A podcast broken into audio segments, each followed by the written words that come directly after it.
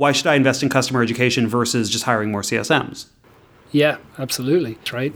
And the answer is in your users, right? Everything is there, right? I, ultimately, everything rolls up, but you know, each one of those, in the, each one of you have to affect each one of those individuals, and, and yeah, ultimately, customer centric answer. Yeah, absolutely. Yeah.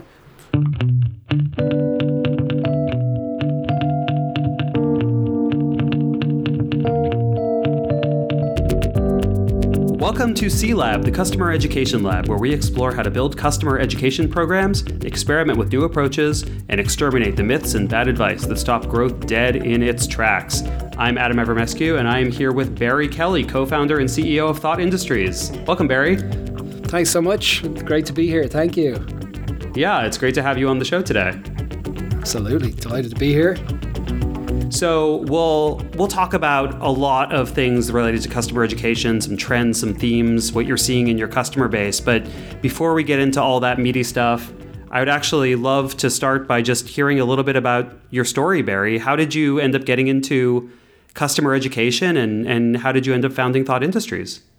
Uh, well, yeah, actually, uh, it's a it's a it's a fun story. It's been a you know, I grew up in Ireland, uh, as you may notice as we go through through the interview here, um, and moved to the states about 20 years ago. Um, and uh, you know, I was I was fortunate enough um, to start out. Worked at a couple of startup companies right out of college. In fact, met an, another guy who was starting a company when we were in our last year of college, and uh, it was just a really great experience. Um, and it, actually, I was a mar- I had a marketing background, but it got me interested in in product development. Um, and fast forward a couple of years, um, my first job job in online learning was uh, was at Berklee College of Music um, back in 2001 and that opened up an incredible gateway for my career. Um, I'm a musician. I grew up, started playing in bands when I was about 11 years old. And, what do you play, Barry? Um, just uh, well, I'm a. I think by trade I'm a drummer. Uh, but you know, when I moved to the U.S., I, I picked up the guitar because I didn't have my, my neighbors weren't too cool with the drum set going. So, uh, so a little bit of everything. But um, you know, it's certainly a drummer by trade. But I, you know, played guitar in bands for years, and uh, yeah, it's a it's a great outlet. It's been a little bit less over the last few. A uh, few years since we started Thought Industries, but you know, certainly something that's a real passion for me. It's it's hard to juggle those, right? It is, um, and you know, I have to say, I really enjoyed. I had a smile on my face. I was driving back from Maine to Boston, a big smile on my face, listening to the Radiohead episode uh, there at the beginning of the year. So, um, yeah, uh, one of these days, maybe we'll get a chance to unpack that and have a good chat. that's that's right. We got to we got to have our customer education jam session. But so Absolutely. you, you listened to that episode, so you know that we're we're big fans of music on the show too, and we're we're musicians Absolutely. as well yeah, I was excited to hear that, and you know, it's um, as I said, I think there's so many correlations between it, and certainly, you know, I, I think my time at Berklee was really interesting. It, it helped me, you know, sort of really understand, um, you know, how to build learning products. You know, understanding what it's sort of how you would build audience. My, you know, primary responsibility was kind of on the marketing growth side. So really got into, you know, what it's like to create compelling learning products, uh, how to get, you know, take them to the market at scale. Um, and that was kind of the beginning of my career. Um, from there, it was interesting. I did a bunch of consulting projects. I just like to build things. So, you know, at nighttime, when, um, when my day job was over, you know, I built a team, I had a team of folks, mostly Flash developers at the time, and I just started building learning products um, on the side. And um, and that evolved into projects where organizations would reach out to me and say, look, uh, they were all non-traditional. It wasn't internal corporate training. It wasn't academic learning. They all had this sort of interesting theme. Um, all sort of customer and consumer-facing organizations that were looking to create, you know, learning products and and deploy them at scale. You know, uh, for profit uh, in, in many cases, and you know, did that a number of times. And then you know, that's really where the kernel of of thought industry started. Okay, Barry. So I know we've talked about Thought Industries on the show before, but I'm hoping maybe we could spend a moment. Could you tell our listeners what Thought Industries is?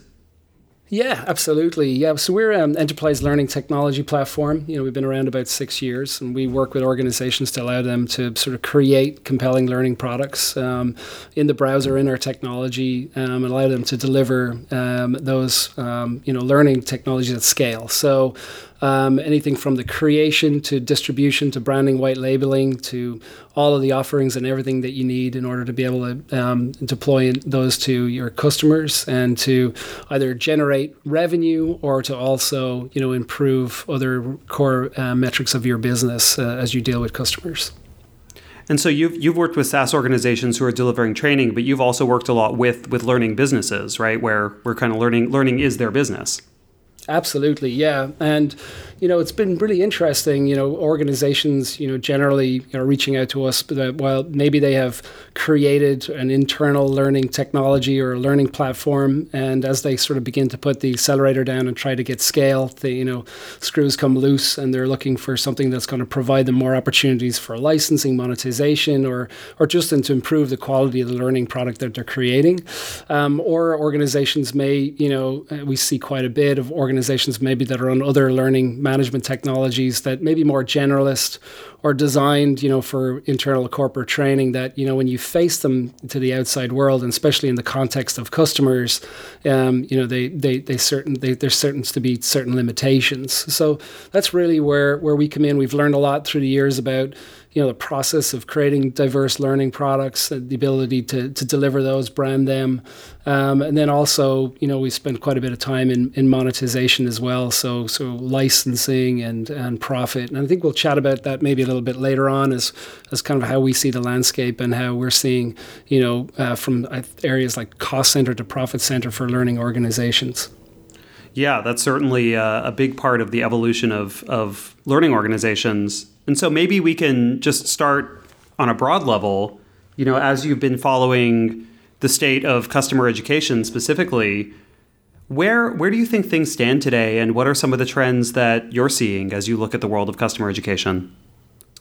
Yeah, it's um, you know these are conversations that we're having you know quite like yourselves you know daily and many organizations whether it's you know our existing customers or individuals in the market that that we're chatting to. And you know what? I think one of the first things I feel you know we've seen emerge is real these real clear maturity stages, you know, for for training organizations and especially in SaaS organizations, right? I think there's different levels of readiness and need, um, and being able to be ahead of those or predict those, you know, I think is is particularly interesting. Um, I think many organizations starting out, smaller SaaS organizations, maybe you know, zero to fifty employees, sixty-five employees, maybe hundred to two hundred customers, depending on the complexity of the product.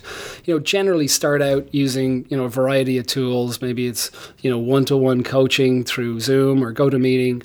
Um, you know, knowledge base videos, and essentially, really, they're doing everything. There's no real formal platform, um, no really connective tissue around the user or the deployment strategy, but you know the job's getting done right and that and that you know is, is is adequate and certainly we've taken that we took that path ourselves as an organization early on. Yeah like um, if you would actually ask those organizations point blank are you doing customer education? a lot of them would probably say well we, we haven't even thought of it that way. This is just part of running our business Absolutely, yeah. You just that so you onboard your first customer, which I did, and, and onboarded many of our first customers, and you, that's what you're doing. You're you're training them, you're educating them on how to use your product, how to get success out of your product, and you know that just sort of evolves or, organically until you know suddenly sort of milestone number two turns up. You know this kind of intermediate level. I, I liken it a little bit to you know. I suppose like marketing automation. Um, you know, when we started the organization, I remember building our first website, and um, you know, we had uh, you know we had WordPress, we had we were using Google Analytics, we were using a landing page builder, we had a whole variety of tools, and just marketing, consolidated marketing automation wasn't on our radar. And then you know suddenly you get to a stage where it needs to be all pulled together under one roof, and we liken it to that. And I, I think where we turn up a lot of times as an organization is really at the sort of second kind of intermediate level. It's you know organizations that are seeing this need to kind of formalize learning, um, really have management of, of, of the learner and the user and the customer in the process, looking to introduce more scalable approaches through product like you know the more maybe self-paced learning is being introduced if they've been doing in-person training or virtual training looking yeah. at more you know persona-based pathways needing the need for reporting um, and you know really the, and getting into data and uh, and the consolidation of information around the, the picture of a user and, and that's a really exciting time you know uh, for for many organizations especially for us when we join that conversation and start working with customers Yeah, you, you really end up in building mode. So there's a lot of excitement. There's uh, a lot of things that you're doing for the first time, but you're starting to formalize a little bit more. Yeah, absolutely. And you know, a lot of the again, a lot of times, you know, there's certainly the the, the content has been tried and tested many times, at least in in a, in a, in a basic level. Like if they've been doing in person training or virtual training, you know, a lot of those concepts are there. There's a lot of theories about what they want to do. Generally, there's a fair bit of of you know research and and and work that's kind of gone into the decision to make that step. And so, you know, it's a particularly interesting time and uh, for organizations because they've of quite an idea of what they want to do. We tend to kind of fill in the gaps from time to time in those conversations, but for the most part, everyone's pretty ready. Um, yeah. I think the, the the interesting one is maybe there's a last one which we see too, kind of like the the third level, a sort of advanced level you know it's organizations that have you know done everything sort of beforehand right there's there's maybe there's formal technology involved um, you know there's a central view of the user the learner. Um, they you know training is being delivered at scale. You know what content's working you know what's not. You know you've got role based you know, persona based learning delivery.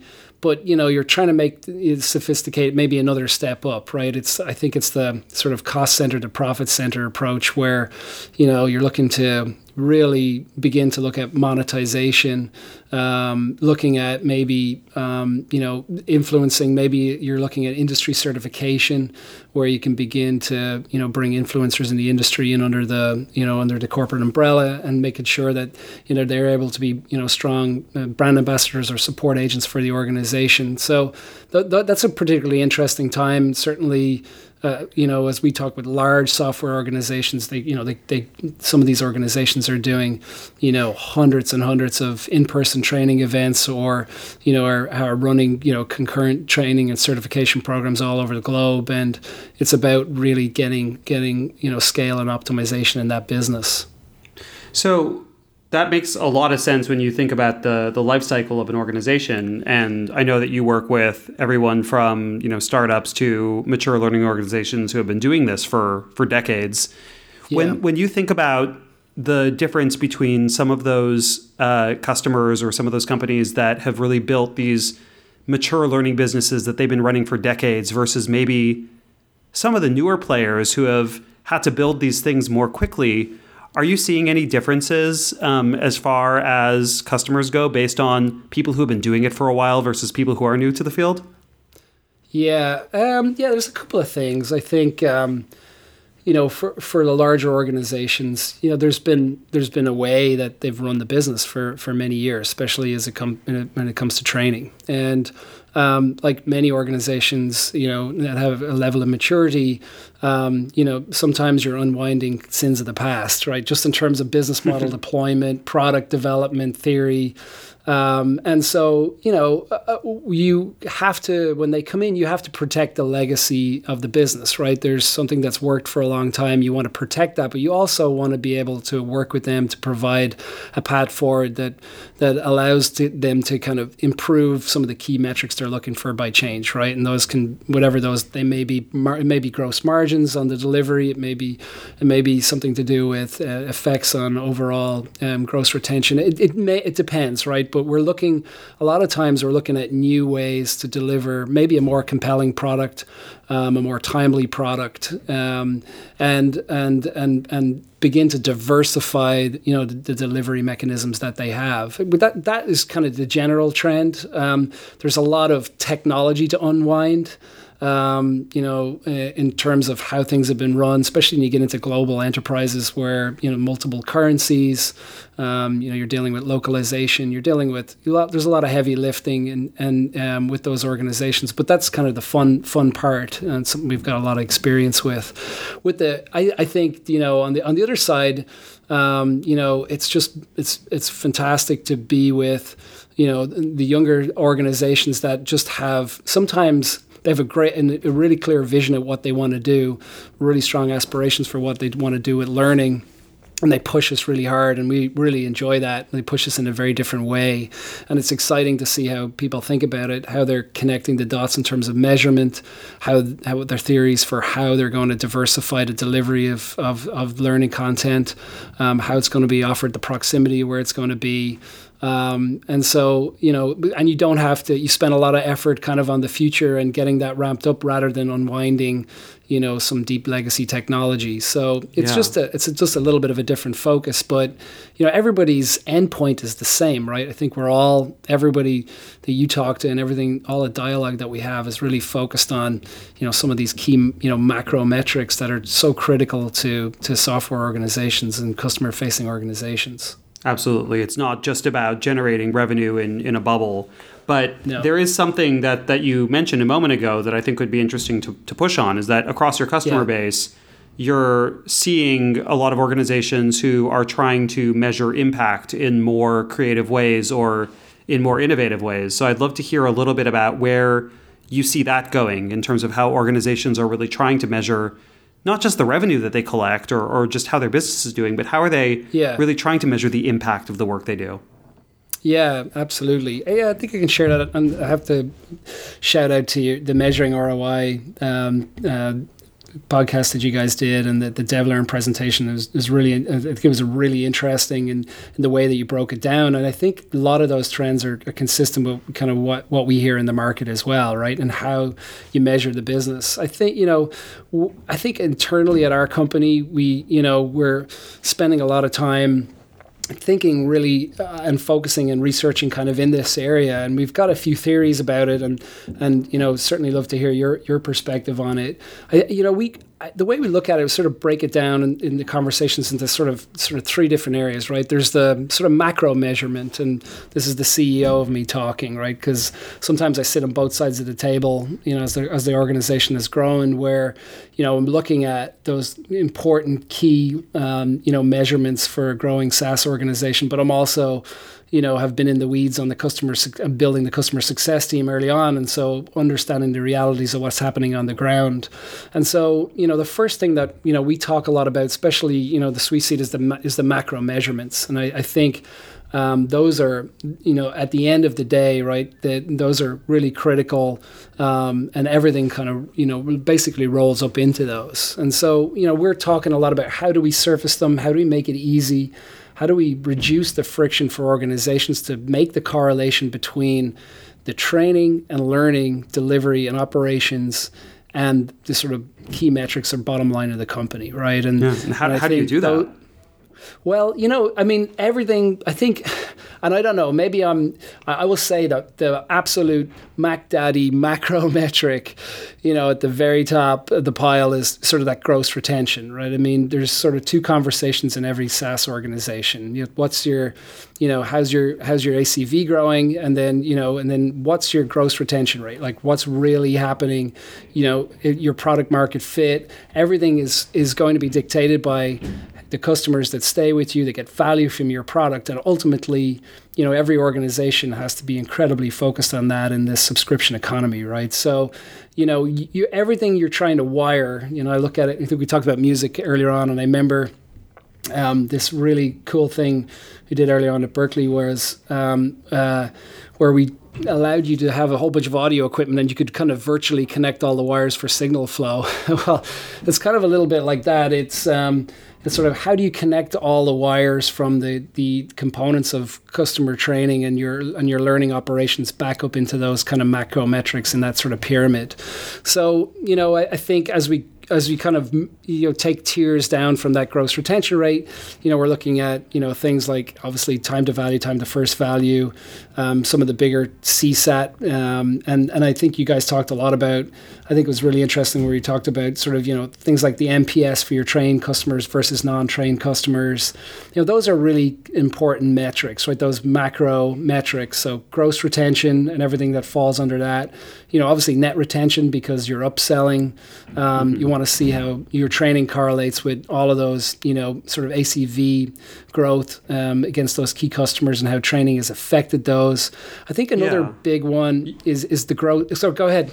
Oh, I was going to say you're you're bringing yeah. up an important point too for a lot of customer education professionals who might be new to this world or who might have come from the internal L and D world it's one thing to be able to talk about instructional design theories and it's one thing to be able to talk about learning objectives, but it's another to be able to also speak the language of the business. And if you aren't attuned to the gross uh, or the macro metrics that your business actually cares about, it's it's going to be a lot harder to get anyone to care about um, you know the the education pieces that you're talking about, right? right.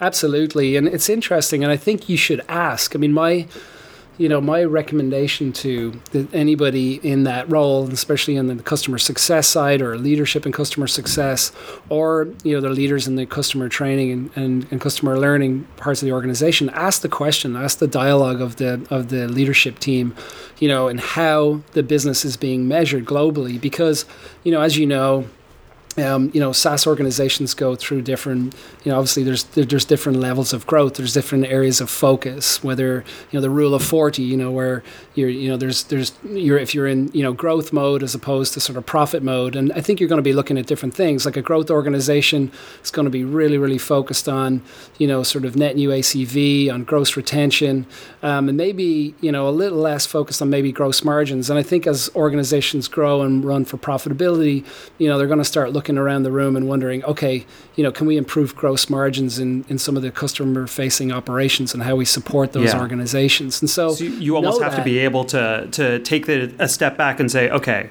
the metric that the my company cares about right now is gross margin. Why does my yeah. company care about gross margin? How are they measuring that? And then if I were to ask my CFO, well, why does customer education matter in terms of gross margin? Like, how would I tell that story? Right. and you, you should, have to back exactly. out to the human terms.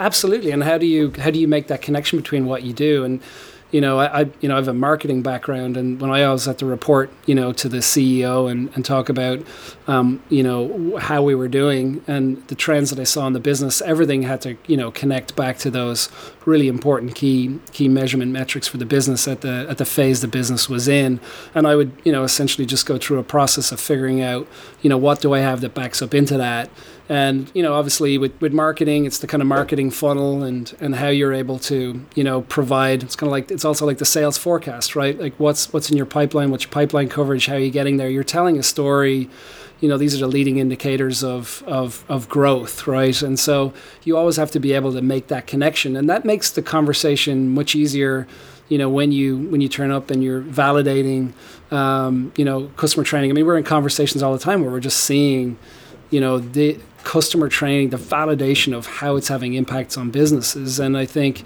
you know, it can be pretty simple. The first question may be, how's it affecting, you know, gross retention rate? And then someone gives me a number. The next thing I'm going to ask is, well, what's our time to value looking like? And what's our CSAT score? And uh, how is it, you know, how is it connected to, you know, call deflection and support? And how is it connected to sort of our net retention numbers and upsell, cross sell? How is it affecting sort of premium features, other things like that? And I think, you know, that's the way that when the conversation goes and being able to connect, you know, some of that other core, those other core metrics of what you're doing to those uh, to those KPIs is going to is going to really be offer a tremendous amount of value and a lot of visibility at the organization in, ter- in terms of how you're um, impacting those numbers.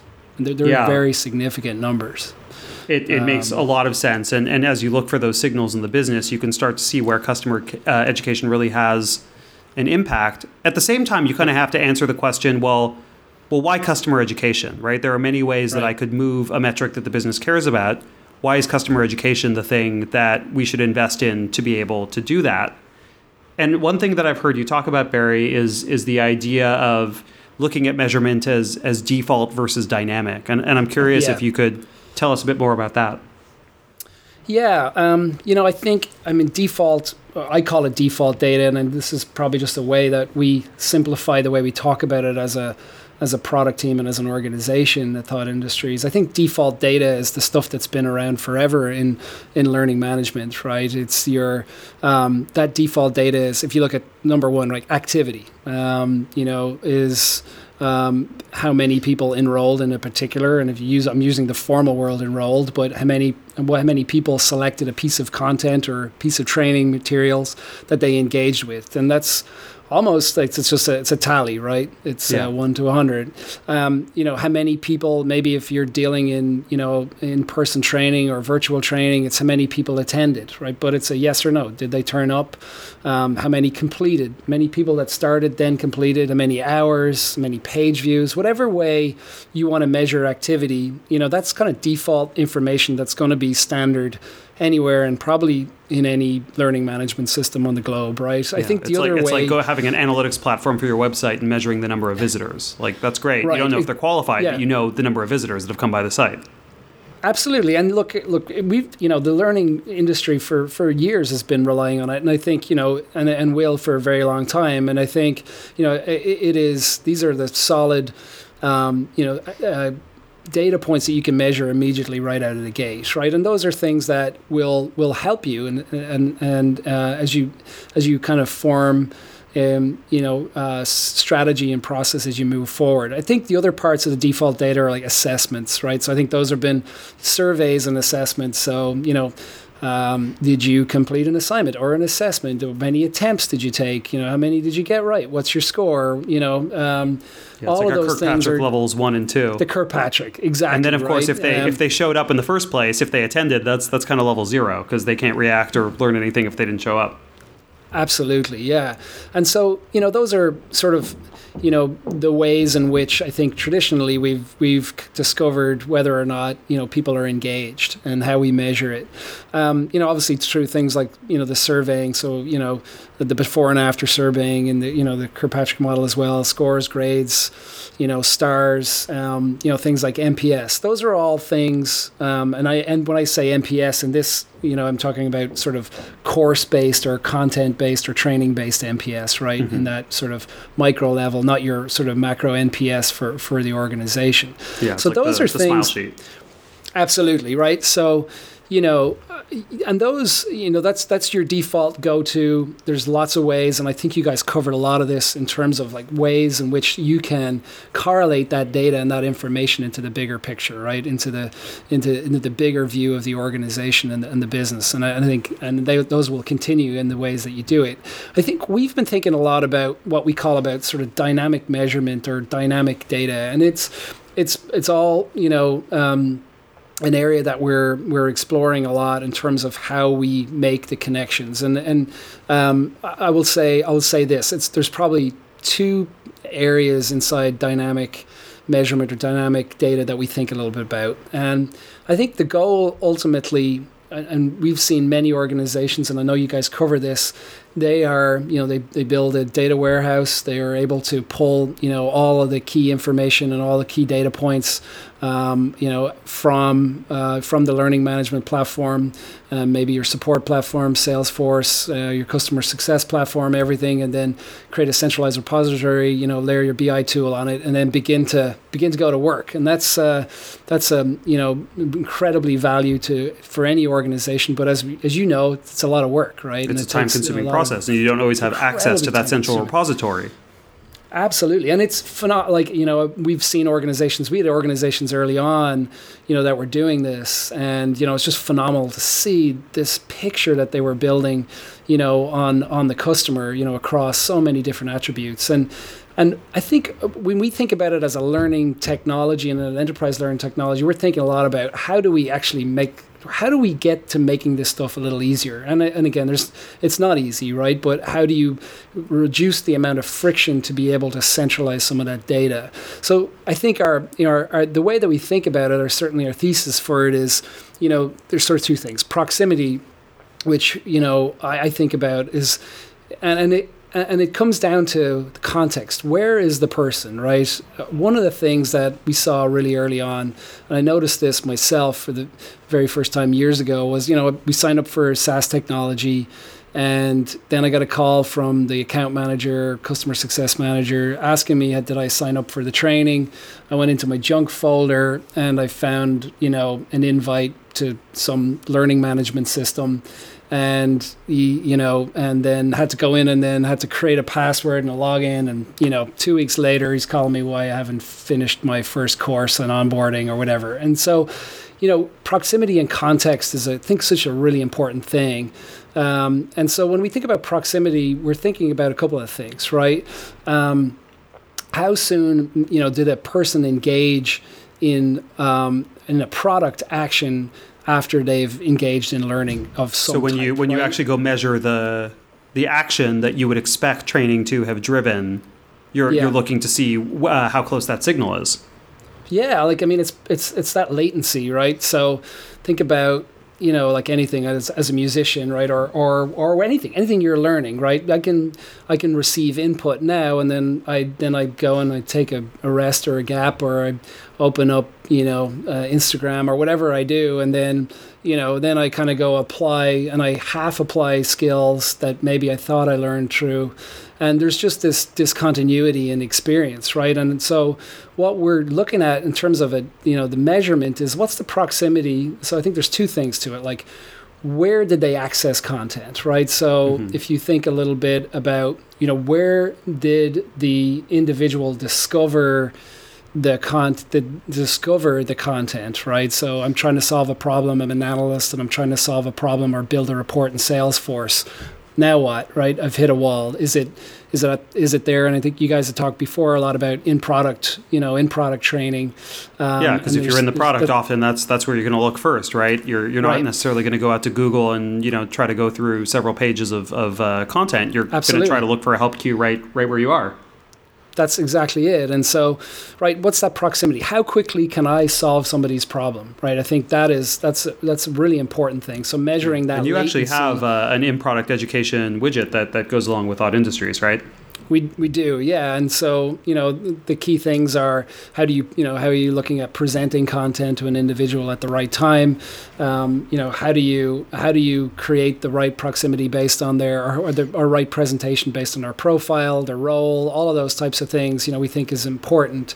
And and I, I will point out something as well. We probably you know, not to go off track here, but you know we kind of look at it in two ways. We think we talk about context learning and an application learning, and context learning we think of as you know more of the the functional tactical completed tasks like coach marking my way through you know you know a page right? Build a you know build a landing page. Okay add your title add your body add your button call to action you know uh, release save review as opposed to you know that we call context learning as opposed to sort of you know application learning which is okay I'm going to tell you how to create a really com- build a really compelling landing page. So, you know, what's going to be the most, you know, because essentially what we all want to do as an organization is have our customer our time to value, right? How do we get our customers mo- so successful with our technology as quickly as possible? And success means a lot of different things, right? Profit or you know business value, but we want them to get them there. And so we want them not only do we want them to just build a landing page that's not going to be enough for a renewal right we want them to build the best landing page possible so that they're going to get the conversion rates the click-through rates that you know uh, sort of that that that they're going to expect so Yeah, I, I appreciate is- you're bringing up context there because Yeah. when you think about those tasks, and, and then those build into an overall outcome, right? If the outcome ultimately Yeah. is renewal, then you know Yeah. that not all of that is going to happen in the exact same context, right? Some of that will happen through an in-app experience that feels just like part of using your product, but some of that's going to have to happen outside of the product. It's not the holy grail Right. to say this should all happen, you know, in a coach mark. Absolutely, and it can't, and that's that's that's that's that's that's fine, right? I think uh, right time, right place, and and so I think this is where proximity becomes a really important thing, right? I think you're able to reduce the proximity in some of the in-product stuff because it's like okay, reduce that sort of that that that time, right, between when somebody accesses content and then they execute a task, right? I think that's something we want to be able to measure, right? Yeah. When Barry turned up how soon after um, he engaged in a learning experience did he um, you know did he execute the task and vice versa like and while he was in the application how quickly was he deployed to learning and did he take action? I think that's something you know looking really close at. Also, the type of content, because you know what we're seeing, and it's probably one of the trends we see you know, if I went kind of down through the list of trends, I think the diversification of, of learning product is one of the things that's really interesting and fascinating because organizations are realizing those with the most amount of diversity of offering are, are covering way more ground, right? So yeah, it it's actually something that I think is really interesting about your product as well is that within Thought Industries, you have so many different types of interactivities and you can author so many different things that you actually can create a very diversified experience within the platform. Yeah, and, and, and that's been really important for our customers, right? Because we talked about that sort of maturity scale. A lot of times when you turn up, you've kind of been doing one thing really well, right? And maybe it's, you know, self paced you know courses or you've been doing sort of you know um, virtual training really well but you need to diversify that learning in order to get scale right those you know that, that constant process of onboarding you know you know you onboard a team and then suddenly the team changes in six months and you got on board two more you know two more folks, like all of those things. So, so I think like the diversity of of offering becomes really important for organizations as they get scale, and um, and we focus quite quite a lot on that. Um, so I think one of the things that we want to look at as organizations begin to diversify, we want to look at what type of content you know that they engage in because we're kind of looking at how that particular type of engage that, that particular type of content performed whether it's a micro learning top up or whether it's something that's more you know sort of uh, guided or more of a self-paced one hour two hour certification or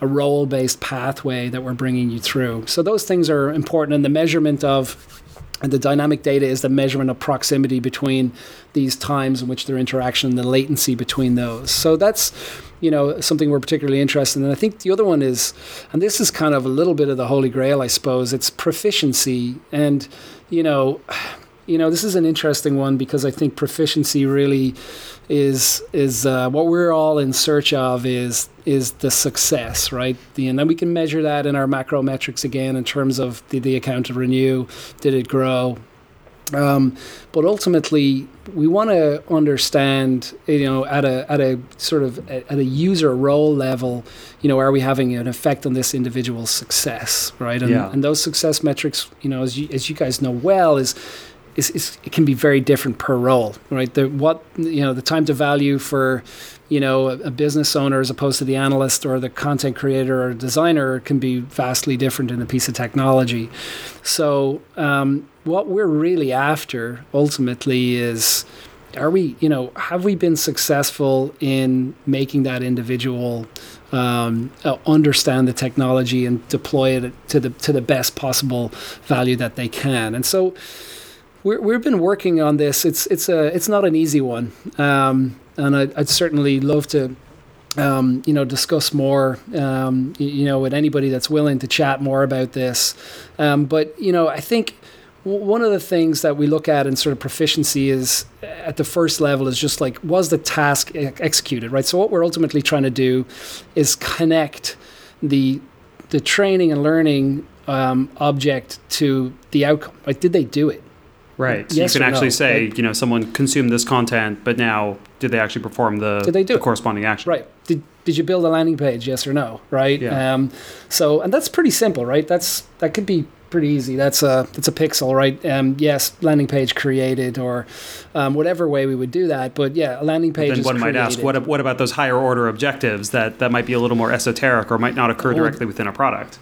Absolutely. Now we're getting now it's getting interesting. But this is this is this is the dream, right? This is why, you know, I think it's really important for all of us to to think a little bit about how we connect the wild and the outside world, of how our customers are using our products, you know, you know, back to the, to the, to the training, right? How do we directly word it? It's not easy, right? It's but what we're trying to do is just like at least break down the friction between and the manual labor around doing that and trying to find ways to do that. I think the, the other part of that is the frequency of the task. Um, so, like, have they executed it more than once? So, have you built more than one landing page? One, two, three, four? Are you, you know, I know for me, I had to do a lot of reps and when I was building websites, you know, back in the day and try to figure it out and try lots of different things. at the try A/B test and all the other things that were, you know, were were important to me getting proficiency with it and how I used the piece of software. Same yeah, because you have to do things multiple times. Some some things you're going to do once. It's a static signal, right? You during implementation, yeah. there's something off, and then you've turned it on. You can measure that really easily. But proficiency, you're right. It's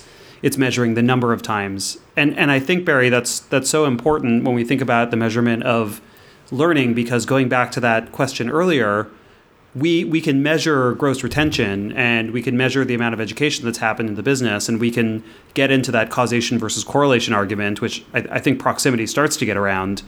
Um, yeah. But really, by looking at proficiency, then you're answering a more specific question, which I really appreciate. And that specific question is, what has customer education done? To really affect right. that metric. Why should I invest absolutely. in customer education versus just hiring more CSMs? Yeah, absolutely. And the so answer is in oh, go users, ahead. right? And the answer is in your users, right? Everything is there, right? I, ultimately, everything rolls up, but you know, each one of those, in the, each one of you have to affect each one of those individuals, and, and yeah, ultimately, customer centric answer. Yeah, absolutely. Yeah. So in our in our last five minutes here, um, I'm hoping quickly we, we do a little segment here called uh, you know sea level to sea level where we try to rise above sea level to uh, find out what you as a CEO talk to other C-suite folks and, and board members about. So when you're talking about customer education out in the field and maybe talking to CEOs of other companies, um, how are you how are you looking at that and, and what topics do those folks tend to care about as you're having those discussions? Yeah, I think you know it's interesting. I mean, it's certainly at the C-suite. It, it, you know, a lot of times it just comes back to to sort of the, those macro level measurements and the and the and how it's connected and how you know customer training overall is is is having an effect on it, right? Um, and I think you know the conversations over time have changed, right? It's been it's been really interesting. Um, it's less more about should we. Um, and it's more about how do we expand and how do we really get the most amount of value out of this part of our business. And that's a refreshing just i think tide change in terms of the of of, of i think the progression and the adoption of of uh, of the you know the focus on customer training at, at organizations and so you know i think it's more about how do we optimize what we're doing how do we continue to progress? How do we have effects on all of those macro metrics in the business? Um, you know, how do we invest in a in a smart way? And then ultimately, you know, um, I think discovering that there is, you know, downstream, there's a lot of opportunity here in terms of that sort of, you know, cost center to profit center approach for, for training at, at scale. Um, you know, I think, uh, you know, as we talk with the board, you know, they're you know, and or they're evaluating, and, and people we work with are evaluating hundreds of companies every year, right? And so, you know, you know, retention is a it's a real it's a it's a real you know hot button you know for every organization, and it's and it's really important to be well out of ahead of it. I think there's organizations that are playing catch up. There's others that are getting maturity, and they're looking for you know um, those fine margins, you know, in deployment of learning. Um, but one thing is for sure that you know, is that customer training is so um, important and central to you know the overall um, growth of a of a customer centric organization. So I think it's it's great. It's just great to see that that that that dialogue is happening way more. There's starting to be a little more increased awareness around the the, the role that customer training and customer education play. Correct. Yeah. All right. So, Barry, again, thank you for joining us. And for our listeners who would like to learn a little bit more about Thought Industries um, or get in contact with you, what else would you like for them to know? Absolutely. Thank you. Yep. Um, you can reach us at thoughtindustries.com. Um, and check out our website. Obviously, we work very closely with organizations, um, you know, who are focused on customer training and uh, at every stage of the of their life cycle love to talk to you about you know how we can help and um, you know we um, we certainly appreciate um, all the conversations and you know we continue to um, understand and get a pulse from the market of what's important certainly love to hear that too so um, just and also Barry at thoughtindustries.com if you want to get in touch with me directly be happy to have a chat That's amazing. Barry, again, thank you so much for coming on the show today. It's been really great having the conversation with you. Thanks for having me. Very much appreciate it. Yeah. And listeners, if you want to learn more, we have a podcast website at customer.education where you can find show notes and other material. I am at Avramescu on Twitter. And special thanks to Alan Coda for our theme music. And if this helped you out, you can help us out by subscribing in your podcatcher of choice. That's a podcast app, by the way. Or leaving us a review on Apple Podcasts. Those things really help expose our podcast to the world. Um, and again, to our audience, thanks for joining us. Go out and educate, experiment, and find your people.